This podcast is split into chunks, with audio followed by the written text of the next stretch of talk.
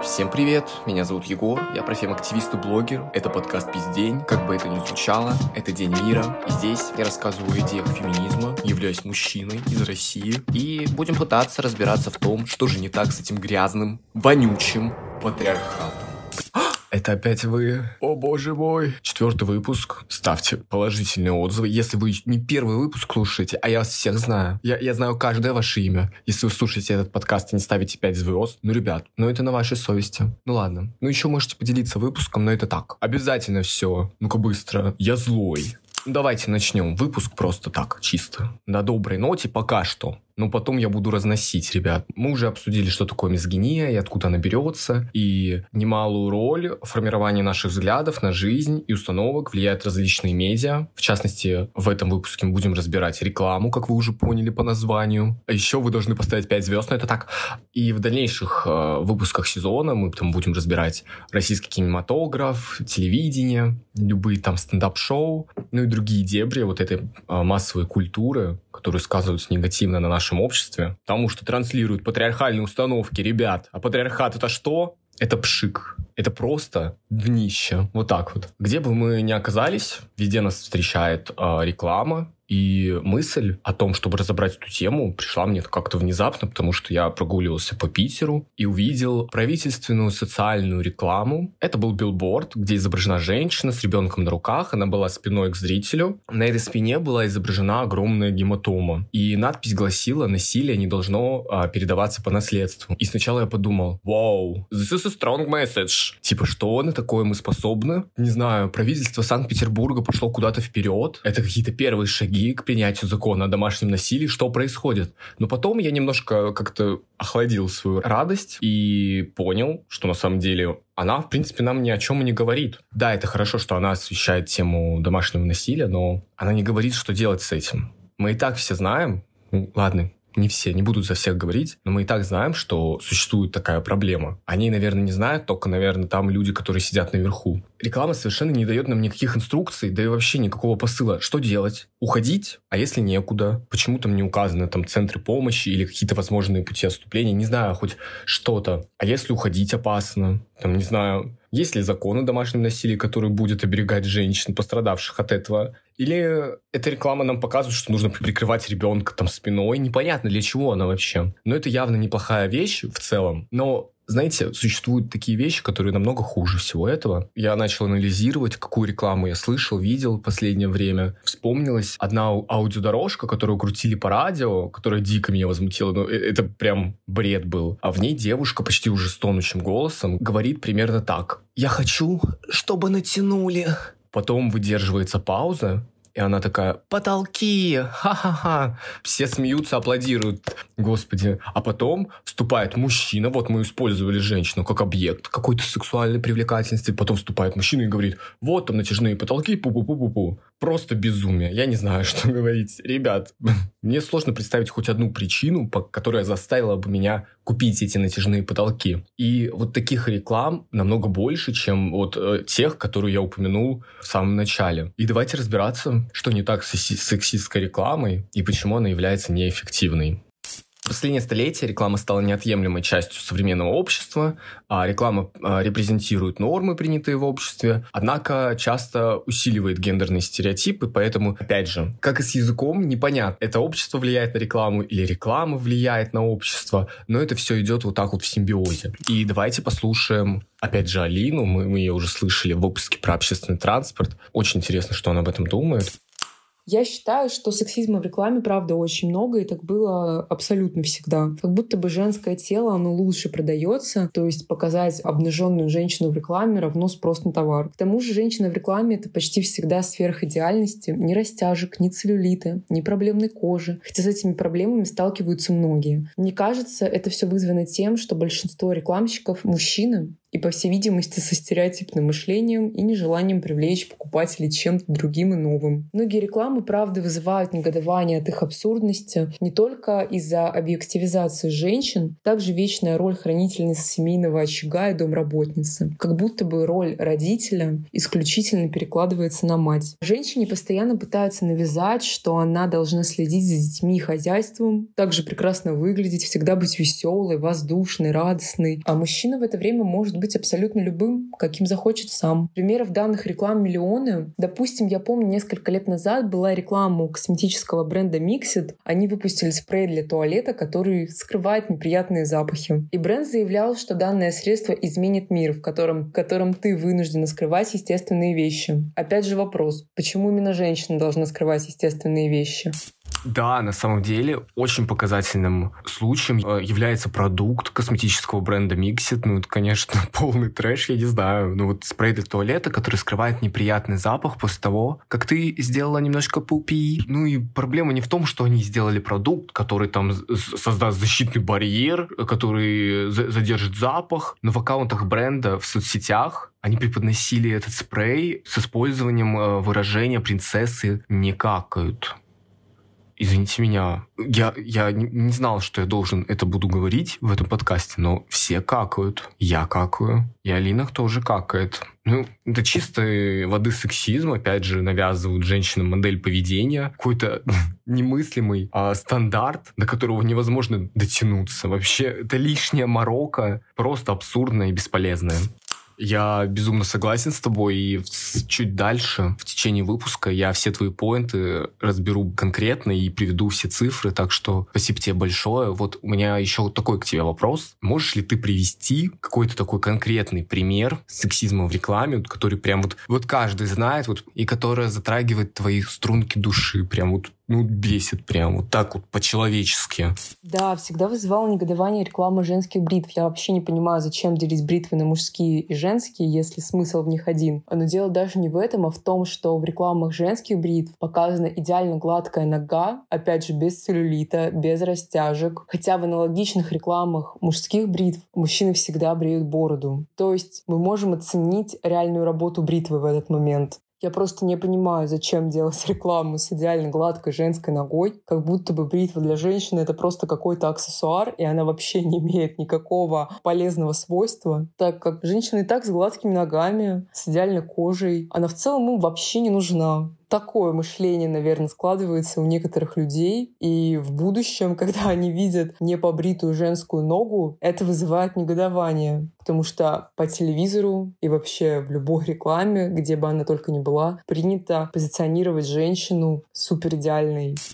И скажите мне, где она не права? Гениально. Спасибо тебе. Вот. Хочется отметить еще такую вещь про бритвы очень хороший пример. Одинаковый товар, что бритва для женщин и для мужчин, выполняют они одинаковую функцию. Но женская бритва будет стоить дороже, так называемый налог на розовое. Это, этот налог на розовое распространяется и на средства ухода. Например, женские шампуни будут дороже мужских. И вообще для женщины возведен культ ухода за собой. Женщина реально не обязана ухаживать за собой. В то время как мужчина, ну, было бы славно, чтобы помылся, вот, так сойдет как бы. Мужчина может не побриться, придаст ему шарма, знаете, а вот если женщина не побреется, я не знаю, трагедия. Чужой волос на чужом теле, это все. Это вот реально проблема. Поэтому для женщин создана вот эта вот иллюзорная необходимость бриться, и поэтому этот товар намного дороже. Пойдемте дальше.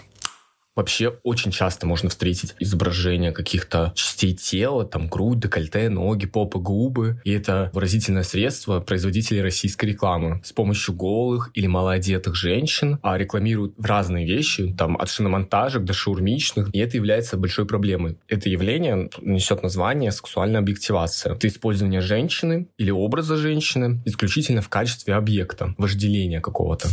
Объективация позволяет игнорировать тот факт, что у женщины есть интеллектуальные способности, права, обязанности, а достижения таланта, карьерные амбиции, чувства, ощущения. Именно в обществе с отношением к женщинам как к набору частей тела, способных удовлетворить мужчину, процветает неравноправие и домашнее насилие. И женские тела и внешность объективируются в угоду мужскому взгляду. Тот же пример про рекламу бритв. Мы не видим волосатых ног у женщин. Что будет, если нам покажут по телевизору волосатую женскую ногу? Ну, у всех растут волосы. Логично было бы показать, как бритва сбривает волосы. Это же более показательно. Тут нам и пытаются укоренить стереотип, что у женщин должны быть бритые ноги. А для чего? А кому женщины должны? Общество создало патриархальное какой-то идеальный образ женщины, которому все должны стремиться и соответствовать. В этом и есть проблема. Так как мы все живем в, в общем информационном пространстве, сексуальная объективация также негативно сказывается на том, как женщины воспринимают себя. Существует такой термин, как самообъективация. Это чрезвычайно распространенный феномен, когда женщины принимают сексистские нарративы и начинают оценивать свою значимость исключительно через то, насколько привлекательными их считают другие. И в результате женщины с раннего там, подросткового возраста стремятся существовать условными, часто недостижимыми для большинства какими-то стандартами внешности. Постоянно самокритика возникает и чувство стыда, там, например, за свое неконвенциально красивое тело. И это все, естественно, отрицательно сказывается на ментальном здоровье, на самооценке и также на физическом здоровье, потому что это может приводить к депрессиям, расстройствам пищевого поведения. А это все вещи очень страшные и очень серьезные. Давайте к нашей любимой статистике перейдем. Итак, гендерные стереотипы вообще в, мар- в маркетинге имеют серьезные последствия. Метаанализ 135 исследований, проведенных с 1995 год по 2015, показал, что сексуальная объективация в рекламе негативно влияет на то, как женщины воспринимают свое тело. Кроме того, героинь рекламы чаще, чем мужчин, воспринимают как менее способных и умных, когда они сексуализированы. И, наконец, неочевидный сексизм, вроде изображения женского тела, упакованного как продукт, повлиял на восприятие сексуального насилия. После просмотра подобной рекламы люди стали относиться к нему проще. И, как я сказал ранее, реклама отражает все главные процессы, происходящие в обществе. И в 20 веке, когда женщины не имели такой голос, как сейчас, широко были распространены очень сексистские рекламы. Например, образ жизни женщины был на кухне преимущественно, поэтому и реклама, которая хочет продать товары кухонной утвари, показывали женщину, тем самым поддерживая какие-то гендерные роли. Во второй половине 20 века широкое распространение а в области продвижения товаров и услуг получил тренд на объективацию женщин. И долгое время считалось, да и до сих пор кто-то считает, если честно, что любое промо, в котором участвует полуобнаженная девушка, эффективнее, чем нейтральные ролики и плакат. Вот эта вот фраза «секс продает», утверждали многие маркетологи. Многие бренды следовали этому правилу. Но, по мнению журналистов а, The Guardian, корень зла кроется в том, что в рекламной индустрии до сих пор подавляющее количество креативных директоров — это мужчины. Возможно, поэтому 7 из 10 женщин, как показывают исследования, чувствуют, что реклама делается не для них. В Великобритании, Швейцарии и в ряде других европейских стран на законодательном уровне защищают женщин от публичных унижений. Но на Востоке, да и в России тоже, очень сложно сказать, что что дело обстоит таким же образом. Например, в Китае патриархальное общество, реклама там соответствующая. И даже мировые бренды, такие как Audi или IKEA, попадались на совершенно сексистских рекламах. Audi выпустила ролик, в котором сравнила женщину с поддержанным автомобилем и советовала при выборе обратить внимание на технические характеристики. Ну, естественно, эта реклама вызвала большой скандал, и одним из способов борьбы с такой рекламой является протест общественный, будто в социальных сетях, да где угодно. И когда этот протест становится более заметным, он доходит до СМИ, помогает формировать новые общественные нормы, возможно, тогда обновится и законодательная база в этой области. И так происходило в Женеве, в Лондоне, в Париже. Ну, в России дела обстоят по-другому, на протест тут не выйдешь, но в социальных сетях можно повозмущаться, и иногда это срабатывало. Получается, исходя из того, что мы каждый год видим все больше рекламных э, кампаний, которые транслируют ценности разнообразия, получается, что острая реакция пользователей социальных сетей, которые объявляют бойкот компаниям, работает. И, в принципе, современные бренды знают, что фраза, там, например, черный пиар — это тоже пиар, ваш хейт — это просто мой пиар, да, такой же пережиток прошлого, как и гендерные стереотипы, поэтому они бережно следят за своей репутацией. Иногда сами бренды становятся лидерами изменений в рекламной индустрии. Например, рекламный посыл брендов спортивной одежды или косметических э, средств радикально изменился за последние десятилетия. Конечно, существуют еще проблемы. Где-то с этим дела обстоят получше в каких-то странах, понятно в каких, а где не очень.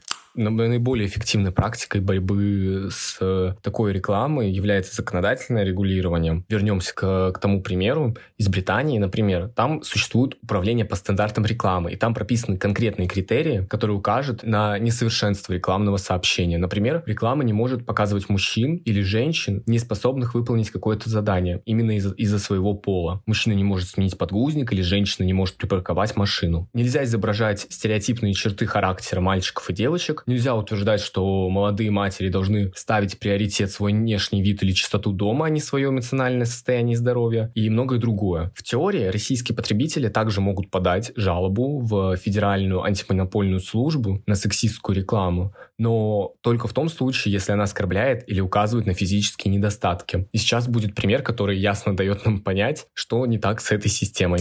Летом 2017 года, это был очень резонансный случай, в Архангельской области появилась реклама компании-застройщика с фотографией девушки с маленькой грудью и в нижнем белье. И был там написан такой слоган «У нас маленькие цены и много комплексов». Понимаете, о чем речь, да? И жители Архангельска э, пожаловались на эту рекламу, соответственно, в ФАС, Федеральную антимонопольную службу, и ФАС признал ее оскорбительной для женского пола. И знаете почему? Потому что она указывает на физический недостаток. И да, получается, из этого следует, что небольшая грудь у женщины — это недостаток. И это, ну, просто омерзительно, я не знаю, что, как это комментировать. И, кстати, кто-то может меня вернуть и поправить, сказать, что, ну, ваш хейт — это просто мой пиар работает. Черный пиар — это круто, потому что метаанализ 78 исследований, самых различных, показал, что даже если люди запоминают сексистскую рекламу, этот эффект не распространяется ни на сам продукт, ни на бренд, которому он принадлежит. Получается, мы запоминаем просто вот эту мерзость, гадость. Ну, для кого-то, может, кто-то запомнит там конвенциально красивую девушку, там обнаженную. И в чем вот эта вот гнуснейшая ирония? Женщины — самые активные потребители на планете. По данным Bloomberg, до 80% решений о покупках принимают именно они. Но рекламу делают мужчины для мужчин. И это очень странно.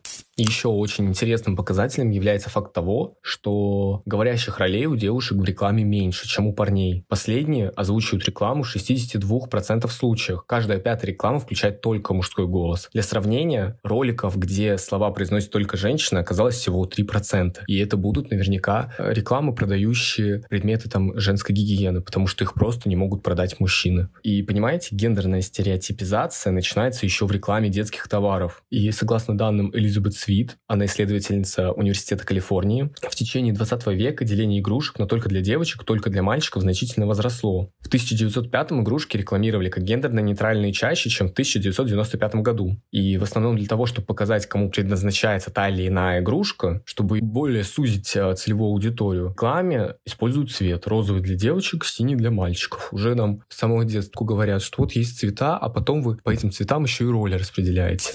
И знаете, давайте немножечко поговорим о хорошем. И просто хочу напомнить, что у меня есть телеграм-канал одноименный в поддержку этого подкаста, и туда я присылаю дополнительные материалы. Например, к этому выпуску я хочу приложить пару каких-то примеров плохой, хорошей рекламы, просто которую я вижу. И, возможно, вы тоже захотите поделиться в комментариях. Я рад буду услышать каждую и каждого. В 2004 году DAF начал проект «Истинная красота» с исследования, которое показало, что только 2% женщин в мире считают себя красивыми, а 72% девочек чувствуют, что обязаны соответствовать стандартам красоты. Это была 7-летняя кампания, в рамках которой в рекламе снимались не модели, а обычные женщины, в том числе без макияжа. Была запущена общественная дискуссия, было собрано множество наград. Возможно, тем самым компания DAF внесла свою лепту в изменение индустрии. По данным Евромонитор, Euromonitor, к концу 2004 года продажи DAF возросли на 20%, достигнув отметки в 2,5 миллиарда долларов. Спустя два года после старта компании число покупателей бренда в Великобритании возросло на 13%, в Германии на 10%. Спонтанное знание марки во многих европейских странах увеличилось более чем на 10%. Также DAF в 2016 году запустила проект My Beauty My Say, где поддержали женщину не только в ее уника- уникальном несовершенстве, но и в выборе, который она делает. В нем героини разного возраста, разных рас, с разной внешностью утверждают свое право заниматься любимым делом вопреки мнению окружающих. Наша страна после развала СССР переняла технологии и идея маркетинга из-за рубежа с приходом на рынок иностранных брендов. И мы шли к чему-то лучшему, но понятно, что февраль 22 года отмел больше половины крупнейших рекламодателей в России, которые представляли международные организации. Ситуация изменилась. Бесспорно то, что российский рекламный рынок развивался вслед за мировым и во многом остается под его влиянием. Но сейчас с этим намного хуже. Мировые бренды не могут нести нам свою повестку через экраны телевизора. И хочет похвалить компанию BeFree, потому что в метро я увидел такую рекламу, где были изображены люди разных гендеров, разных рас, разных телосложений, типажей. И лозунги были такие, мол, не бойся самовыражаться, если хочешь выглядеть старше, это окей, если хочешь помолодиться, это тоже окей. И просто замечательная реклама, которая вызывала у меня улыбку. Также, насколько я знаю, у Фрутоняни есть ролики рекламные, где представляют и маму, и папу. Конечно, до родителя один родителя два далеко. Но все же, хоть что-то. Вот. И напоследок я зачитаю вам чек-лист от команды Gender Equality Management, этот чек-лист, он поможет разбежать, если вы руководители компании, сексизма и, транс и трансляции вредных гендерных стереотипов. Первое. Хорошее рекламное сообщение, в принципе, никого не обижает. Оно вдохновляет на покупку, а не принуждает к ней, апеллируя к чувству вины или неполноценности. Стирательным порошком пользуются и мужчины, и женщины. Но компании с посылом, чтобы у мамы оставалось время на себя, все еще существуют. Они не учитывают потребности мужчины, лишь тиражируют гендерные стереотипы о месте женщины. Лучше использовать нейтральные ситуации, не связанные связанные с традиционным распределением гендерных ролей в семье. Нужно еще, кстати, проверять, уделяете ли вы равное внимание в рекламном сообщении мужчинам и женщинам, нет ли сильного перекоса в эфирном времени. Проверьте, не указываете ли вы женщинам и мужчинам, как им жить и выглядеть для того, чтобы заслужить счет одобрения и любовь. Сюда же относятся образы молодой худой модели с идеальной укладкой и покладистым нравом, которая проснулась с вечерним макияжем. Да, было. У всех.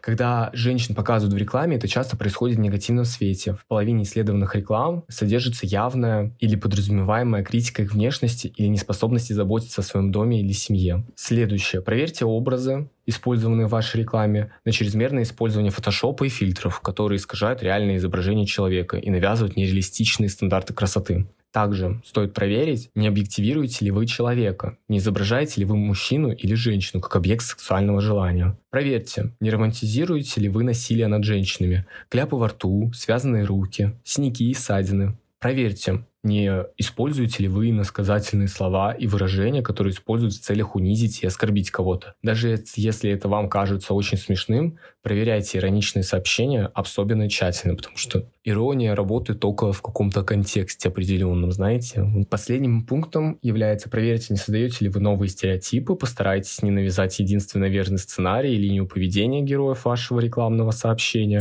В общем, я думаю, хороший выпуск получился, такой довольно-таки бодрый. Я уже поувереннее себя чувствую с этим вот микрофоном. И надеюсь, вам понравился этот выпуск. Если да, ставьте оценки. Я же вижу, что начало ролика вас не сильно впечатлило, и вы не поставили оценку «да». А если поставили, молодцы. А если поставили «до», еще лучше. А если поставить «сейчас», вау, хвала вам.